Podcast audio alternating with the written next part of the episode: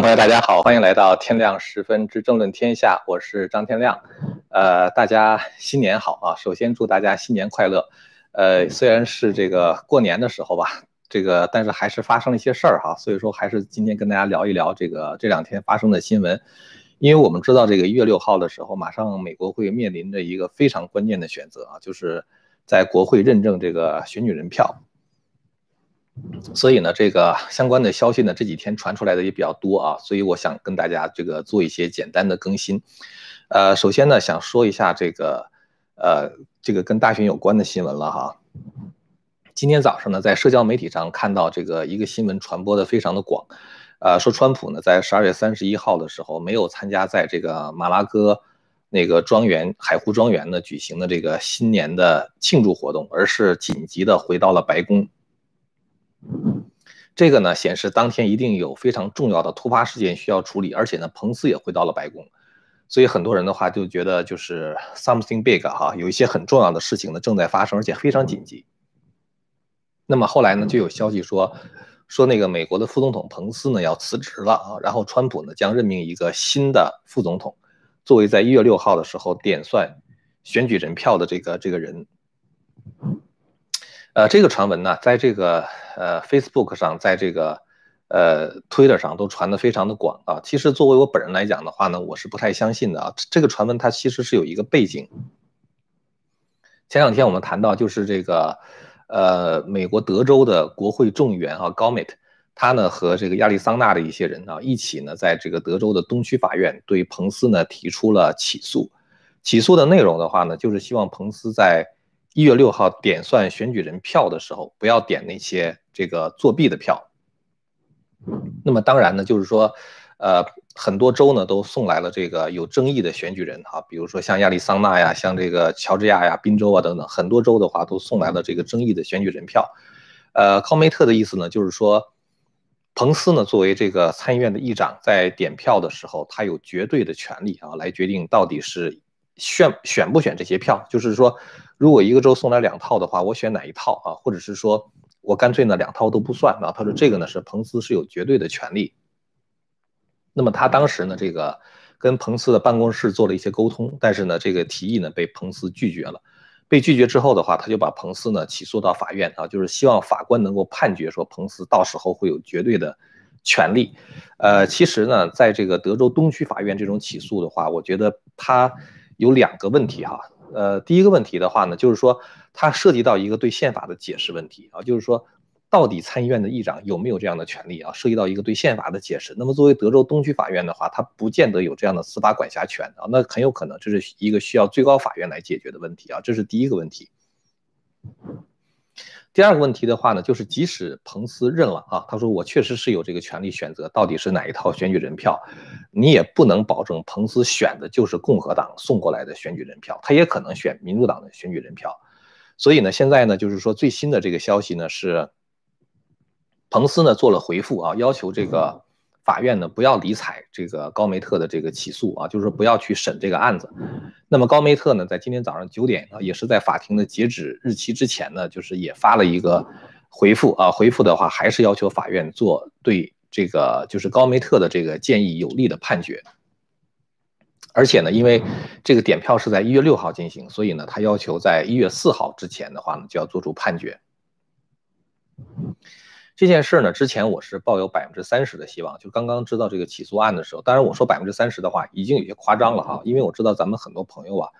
呃，非常希望能够出现一个很简单的方法啊，就解决了美国这个非常严重的这个问题，是吧？那么其实呢，当时我真正心里边可能连百分之二十的希望都不抱啊。但是我跟大家说是百分之三十呢，是因为我对一些事情吧，我还是抱着一些善意的期待哈。但是从现在开始看来啊，就是说彭斯劝，呃，法院不要理睬这样的起诉案，这是一个原因哈。再有还有一个原因的话呢，就是林伍德律师啊，就是那个林伍的，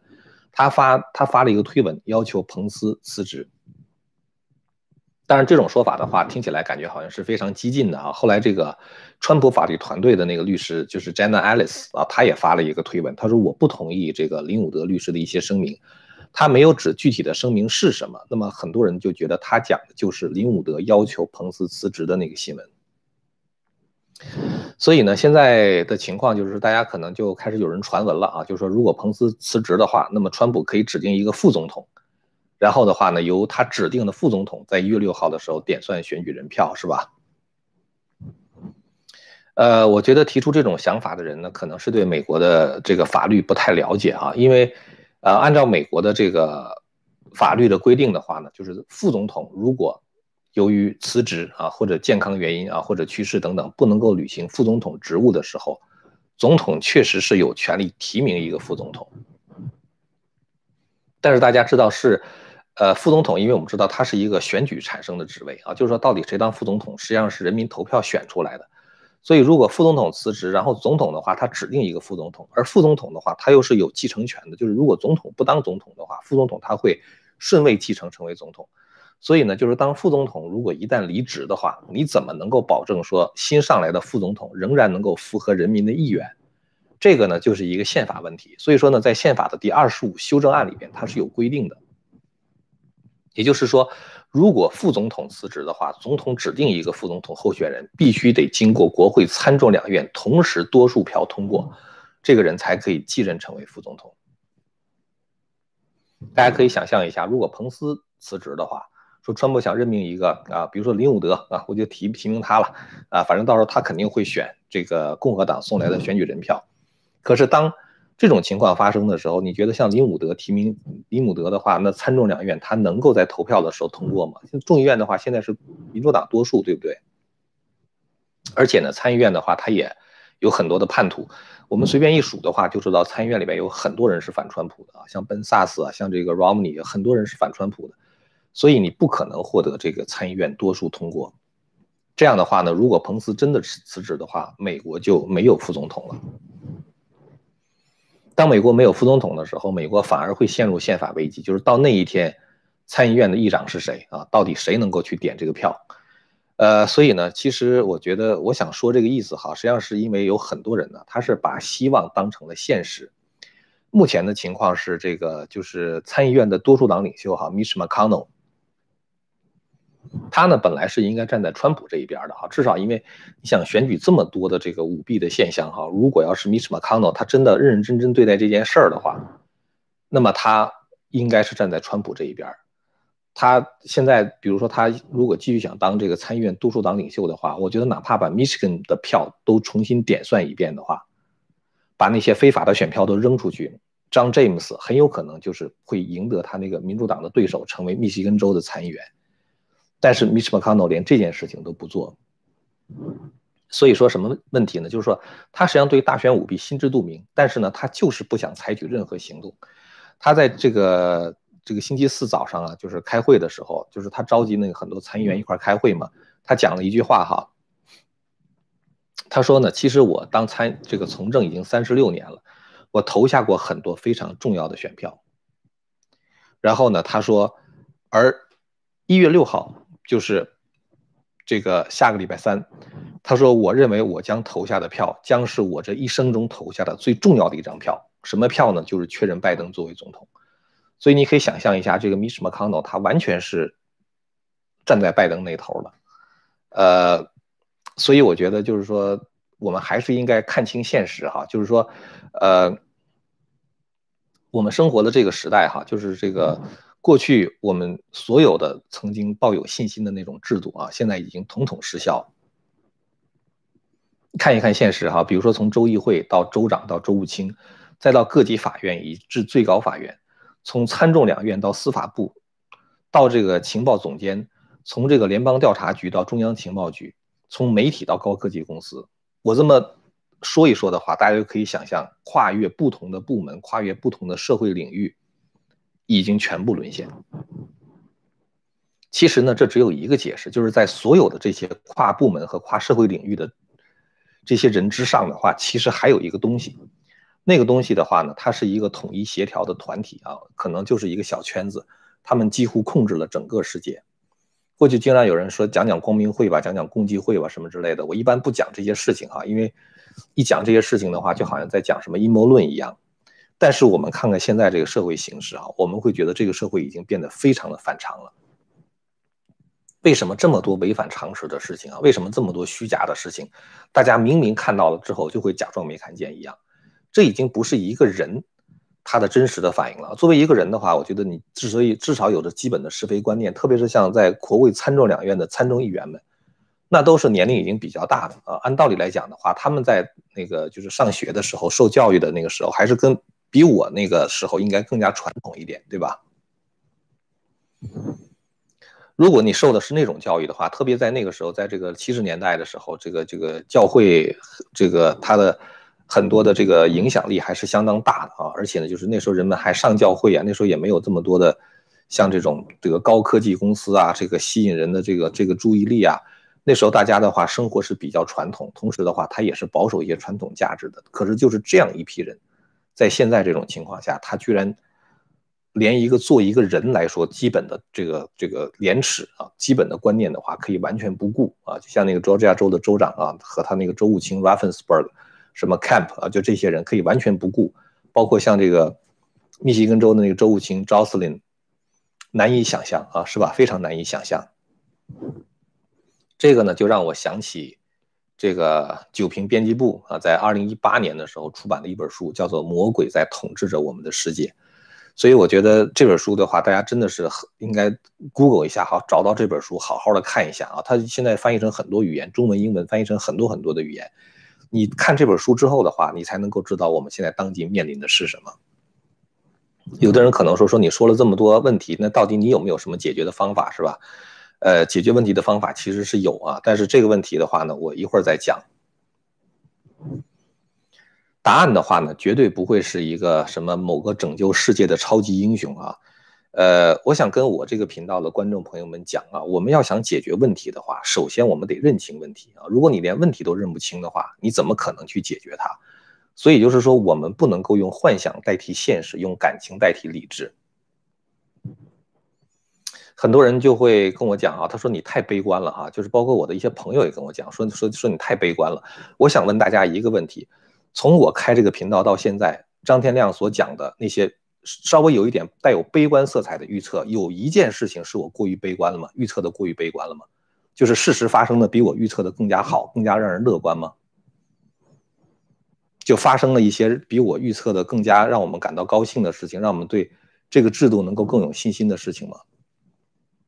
其实我觉得反而。如果你看我这个频道的话，我有的时候我不能说所有的时候，因为我觉得我是尽量做到比较客观，反而是很多时候我的预测太乐观了。为什么太乐观了？就是因为我曾经对美国的制度，包括被对美国人很多就是这个把握着关键部门的那些人，他们的道德水平抱有过度的信任，包括最高法院的大法官，包括美国参众两院的议员们，包括共和党的那些就是议员们。甚至可能，比如说，包括州长啊，我对很多就是觉得他们这个共和党啊，你应该这么做，没有啊。其实我觉得我从来都没有过度悲观的预测啊，反而有的时候会过度乐观的预测。为什么会出现这样的情况呢？这个地方就说一点，就是稍微有一点这个就深度思考的问题哈。我们知道这个人类传播信息的方式啊，它的改变会一下子改变这个社会的形态。呃，其实我这个可能未来会在我的会员网站上做一套节目啊，就是讲关于周秦之变的。周秦之变那个时候很多很多的事情跟我们现在经历的事情是非常相像的啊。那个时候大家可以想象，从战国时代到这个秦的大一统，真的可能就会像我们现在看到的，因为战国时代的话是诸侯林立嘛，是吧？就很有可能会像我们现在看到的。这样的一个世界啊，最后的话也会走向大一统啊。就那个时候有一个法家啊，他宣传啊，这个这个这个这个要统一啊，什么什么之类的是吧？现在的话呢，那些 globalist 啊，那些全球化的人的话，他们其实宣传的大概也是这样一个东西。但在这样的一个过程中的话，他会走，就是你看那个法家，这个在在那个秦国商鞅变法嘛，他走了一个集权的路，因为集权的话，他是能够动用社会资源动用的最厉害的。你不走他的路。你跟他就没法竞争啊！最后的话被秦国一个一个的吃掉。那么在我们这样的一个世界，如果你真的统一成为一个世界政府啊，会发生什么样的事情？这个事情我我不想去，现在不想去讨论它哈。这个我只是想说，有很多过去历史上发生的事情，即使今天不会完全重复一样的那个轨迹啊，但是的话，有很多事情是值得我们借鉴的。当时在周秦之变的时候，发生一个什么事情呢？就是竹简的发明啊。这个大家觉得哦，竹简刻字呃，到底是什么时候发明的？可能很多人没有仔细想一想。在西周时代的话，当时这个文字是刻在钟鼎之上的，大家知道叫做金文是吧？因为那个时候是一个青铜时代，你想在青铜时代，青铜器本身就非常的贵，然后你还要在上面铸这个字，刻在这个钟鼎钟鼎之上，那么这个成本得多高是吧？所以。承载着文字的这些礼器，只有那些社会地位极高的贵族，他们才有可能接接触到，他们才能够就是用得起这样的礼器，他们才能够接触到这样的文字。所以，社会文化实际上是把握在一就很少很少的那个社会地位极高的贵族的手里面的。竹简刻字以后的话呢，就把知识传播的成本极大的降低了。在西周以前的话，如果你没有这个很高的社会地位，你是根本就没办法受教育的啊。我们知道，当时这个那个西周时期那个四级贵族，天子、诸侯、大夫、士，只有贵族的话才有受教育的权利，平民是没有的。但是到了春秋时期，由于竹简刻字的发明，使得文化的传播成本极大的降低。这样的话呢，平民就有可能去接触到文化啊，也就是说，在春秋末期的时候，出现了孔子，他成为中国第一个私学教师。然后的话，他提有教无类啊，就是学术从官府下移到民间啊，也就是说什么呢？我想说的是这个观点，就是一当社会的信息成本发生变化的时候，这个社会结构都会发生变化，于是的话，才会有很多人著书立说。我们可以想象，如果这个著书立说不能刻在竹简上，必须刻在钟鼎之上的话。你你以为孔子刻得起吗？啊，孟子刻得起吗？荀子刻得起吗？是吧？什么什么管仲、韩非子，他们哪刻得起这么多的文字，对吧？那韩非子一写文章写五十万字，你说刻在钟鼎之上，那不可能刻顶刻在那上面的。于是出现了百家争鸣，是吧？所以呢，就是当时还出现了一个尤氏集团，像苏秦、张仪这种就尤氏集团。所以我想说的是，文化传播成本的降低，它实际上是会改变一个社会的形态的。后来这个印刷术的普及是吧，也是造成这个文化传播的成本极大的降低。过去你要读圣经的话，那个圣经都是写在羊皮上的，那你你想你你要刻一部圣经的话，那不是你写一部圣经抄在羊皮上，那多少只羊对吧？你得多有多有钱，你才能够有这么多的羊皮。一本圣经的话，相当于一个城堡啊，它的那个价值啊，就是一个你买一个城堡一大片庄园的话，那个钱只能买一本圣经。所以那时候圣经它只能是在一些非常。这个级别非常高的神职人员的手里，一般人根本看不到，所以你只能到教堂里去听那些牧师的布道，对吧？印刷术的发明的话，就改变了信息传播的方式。改变之后的话呢，就使得这个接触圣经的成本就降低了，谁都可以买得起一本圣经。于是有了基督教新教的出现，是吧？然后他们在被天主教破坏迫害，然后他们后来就乘坐五月花号来到美国。就是它这个信息成本的降，传播的成本降低，带来整个这种社会形势的变化。其实互联网的出现，更进一步降低了信息的成本，就使得信息的传播几乎没有成本了。过去你想传播信息的话，你还得印报纸是吧？办报社，然后印报纸是吧？现在的话没有了，一个人拿开电脑的话，随便一在这个互联网上一发，全世界都能看见是吧？也就是说什么呢？每个人都可以成为新闻的发布者和内容的制造者啊，制造者，就像我现在在这里做自媒体一样，我就变成了一个生产内容的人。那么这个时候的话，也就是假新闻横行的时候啊。我跟大家说了这么多的话，我想让大家知道，我们生活的这个时代跟过去是不一样的。你不要看到什么消息你都相信。有很多是假新闻，有很多是假的评论。他利用一些你非常心里边期待的那样的一个事情来吊你的胃口，然后吸你的眼球，让你去看这个这个看他的新闻带来流量。其实，不管这个信息本身就是说它让你感到更加的愉悦，还是让你感觉到更加的沉重，都是信息战啊，都是假新闻，对我们真的是非常有害的。这个世界真正需要的是真实的信息。和一些严肃的分析啊，我觉得是这样哈。所以当这个信息发布变成这个样子的时候，高科技公司和大的新闻媒体就开始针对我们这些人，我们这些普通人的话，就开始搞信息战了啊。就他你向你灌输那些他们想让你看到的信息，然后掩盖那些他们不让你看到的信息。但是问题是，这种假新闻由于符合了人们的某种愿望，于是开始大量的传播。所以，其实我开这个频道呢，是想在力所能及的范围之内传播真实的消息，包括我自己非常严肃的分析哈。我觉得，不管事情是可能让我们感到更加高兴，还是让我们感到更加更加沉重啊，但是我觉得真实的信息对我们来说的话是第一位的。现在还有一个消息的话，就是说这个到一月六号的时候，将有一百四十名共和党的众议员站出来，会挑战这个选举结果。呃，我是看那个 C N 报道上说的哈。其实我现在对于这些下流媒体哈，像 CNN 啊、什么什么 NBC 之类的，我看到他们信息，包括在网上传播的一一些信息，我的第一反应是 distrust and verify。大家知道七月二十一号的时候，当时这个蓬佩奥不是在。加州的那个、那个、那个里根图书馆有一个演讲嘛，说对共产党，我们的态度应该是不信任啊，并且想办法去验证它啊，就是 distrust and verify。我觉得我们现在在网上在看到新闻的时候，不管是谁哈，我觉得你 distrust and verify。我欢迎大家 verify 我讲的每一个东西啊，就是我讲的每一件事情，呃，包括我的新闻哈，就是这个这个新闻的分析，我觉得大家都可以去去这个。我都尽量，我跟很多人不一样，就是我在讲我看到一个什么什么新闻的时候，我通常都会给大家一个出处啊，比如说 Mitch McConnell，他说他将投下他人生中这个政治生涯中最重要的一票，这就是福斯新闻今天报道的啊。像这样的话，我觉得他不会编出来的哈，因为 Mitch McConnell 还活着是吧？如果他说了的话，你编编造了他的话，他没说的话，那那肯定很多人会找他，哎，你怎么说这个？他就知道了是吧？所以这种话，我觉得他编造的可能性是比较小。呃，所以呢，就是说，C N 到说到底有一百四十个这个众议员将会站出来，到底有没有那么多的话，我是这个我并不百分之百的肯定，我只能跟大家讲，我不是百分之百的肯定，但是我肯定知道的话是有二十几个众议员会站出来，大概是二十八个左右。为什么呢？因为网上有他们的名字啊，他是哪一个州的，他的党籍，当然都是共和党了，大概有那么二十几个。其实呢，只要有一个就行。啊，Mo Brook，啊，他就早就站出站出来了，有一个就可以。呃，参议院的话，现在目前只有一个，就是那个密苏里的参议员 Josh Hawley 啊。呃，所以呢，当这种情况发生的时候，一月六号参议院众议院的话，就不得不进行两个小时的辩论啊。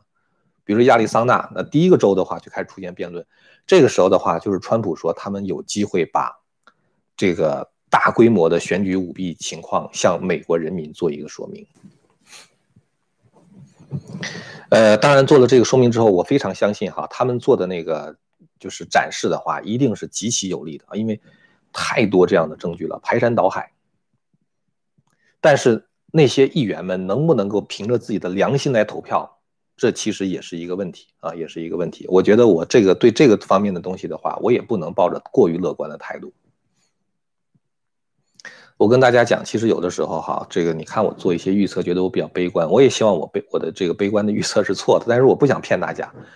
我骗了你，然后的话你高一高兴，也可能会给我带来一些流量或者多带来一些收入，但最后的话你会发现你受骗了啊，而特别是你抱着不切实际的希望越大的时候，失望越大啊，这个是我不想看到的，所以我觉得咱们还是应该是这个，呃，老老实实的做人哈，把这个真实的消息呈现出来。那么一月六号的时候，除了这个还会发生什么呢？就是在 DC 会有一个大集会啊，这大家知道，川普一再在他的推文上发出号召哈，要求大家一月六号的时候到 DC 去。呃，有一个人说说可能会有上百万人的上百万的人会聚集在 DC 啊，我现在也不知道到底会不会有那么多人，但是我觉得很多人会去啊，我觉得可能几十万人的话应该还是有的啊，这只是我自己的一个估计哈，呃。刚才我说过一件事儿啊，就是这个有人说说你说了这么多这个问题的话，到底解决问题的方案在哪里哈？我想说的是，拯救这个国家靠的不是某些超级英雄，而靠的是我们这些人民啊，靠 we the people。这个大家知道，当年马丁路德金呢曾经发生发这个发出过向 DC 进军哈，就是这个 March to DC 啊这个号召，就是当时就是几十万人聚集在。这个 D.C. 的国家广场啊，就从林肯纪念堂、反射池那块儿一直到国会山，呃，所以当时造的这个声势很大啊，就一下子就把这个民权运动推向高峰了。然后他在那个地方做了那个“我有一个梦想”这样的演讲，是吧？当然，今天的情况跟那个时候也不同啊，因为那时候马丁路德金讲的时候，那个媒体是报道的。现在这么多几十万人聚集的话，媒体会不会报本身也是一个问题。但是我觉得几十万人聚集的本身啊，它就是在给那些国会的那个议员们啊，就给他们，如果你真正心中存有正义的话啊，就是给他们以勇气。呃，我觉得到了什么时候啊，这个。深层政府呢，就是或者是说，我刚才提到，就是跨领域、跨部门啊，都在被一个小圈子的人控制，是吧？我刚才提到这个问题，其实，在被这些人控制的，他们只能控制少数人。我非常坚信这一点，就是他们只能控制少数人。他们想控制大多数人，他们唯一的办法就是通过信息战啊，就是通过各种各样的方法欺骗你，给你灌输虚假的信息。这个是对他们，因为。你用少数人的话，永远控制不了多数人。如果他们人心不服的话，永远控制不了多数人，是吧？你一个警察能够看住一百个人，你看不住一千个人，是吧？就是控制大多数人，这种成本是极高的，他也只能用那个信息战的方式啊，想办法来控制人。所以我觉得呢，对抗这些谎言哈，就是嗯，包这种谎言的话，包括新闻层面的谎言，包括他们给我们灌输的那种意识形态的谎言，包括共产邪教的这种思想。对付他们唯一的东西啊，最有利的东西就是真相。当你把真相讲出来的时候，很多事情都会发生变化啊。其实我觉得，像中国大陆哈，在这个九九年之后迫害法轮功，然后的话就大家就走上街头，这个最开始是向政府请愿，后来政府不同意，然后大法弟子们就是这个修炼法轮功的人就开始发传单，制作真相的光盘啊，想办法这个传播这个真相。所以我觉得，其实到目前为止，很多人之所以就是被左媒们欺骗，是因为他们不了解真相。我相信很多人是不了解真相的，呃，就像我刚才讲的，真相包括新闻方面的真相，也包括这个意识形态方面的真相。所以我觉得，要真的改变这个社会的话，真的去对抗那个想要控制社会、把这个社会拉向这个毁灭的那那股势力的话，只能靠我们每个人去传播真相和我们自己内心的觉醒。所以我觉得就是说，不管怎么样哈，我觉得这个世界无论变成什么样子，就是我我们自己心中一定要有对这种真理的信念哈，然后的话一定要有这个这个真理必胜的这样的决心。呃，其实今天我本来想跟大家说的大概就是这些东西哈，这个顺便说一下，就是这个香港有一个专门刚才提到法轮功哈，这个专门有一个呃就是。给法轮功捣乱的一个团体叫青关会啊，它叫青年关爱协会，呃，从二零一二年的时候开始出现的啊，就是那个法轮功学院在香港就是讲共产党的邪恶呀，类似于这种事情一讲，那个青关会就在旁边捣乱，就紧挨着这个法轮功，然后在旁边捣乱。这个清关会呢，在十二月三十号的时候彻底关闭了啊，就是呃之前几天就有传出消息说说清关会被关闭了，然后到十二月三十号的时候，他们把所有的那个清关会在那个香港的那些点儿全部就是拆掉啊，东西全部搬走啊，这个就就消失了。呃，这个事情的话呢，很多人可能觉得是一件挺好的事情啊，这个就是终于清静了。呃，我呢当然是希望这样啊，当然是希望这样，就是呃，我觉得如果要是这个法轮功能够在那里不受干扰的能够讲真相的话，当然是最好啊。但是在另外一方面的话呢，我也有一点点吧。呃，就是这个，呃，concern 哈，就是 concern，就是有点顾虑啊，就是，呃，有一点点的担心，担心什么呢？就是香港国安法已经通过了啊，通过之后，过去的话，中共为什么弄一个清官会？那就是耍流氓的一个机构，就是我不好意思通过这个正当的，不是正当，就通过这个政府的这个渠道来镇压你，怎么办呢？就就雇一些流氓啊，这些黑社会他们背后的话，其实都是中共那那批势力。然后的话，通过他们就是感觉好像还撇清了自己，还好所谓的维护了一国两制啊，这是言论自由啊什么之类的，还搞一个这个这么一个这么一个机构啊，来来来骚扰你。现在香港国安法已经通过了啊，所以中共做很多事情的话，他有可能就明目张胆的干。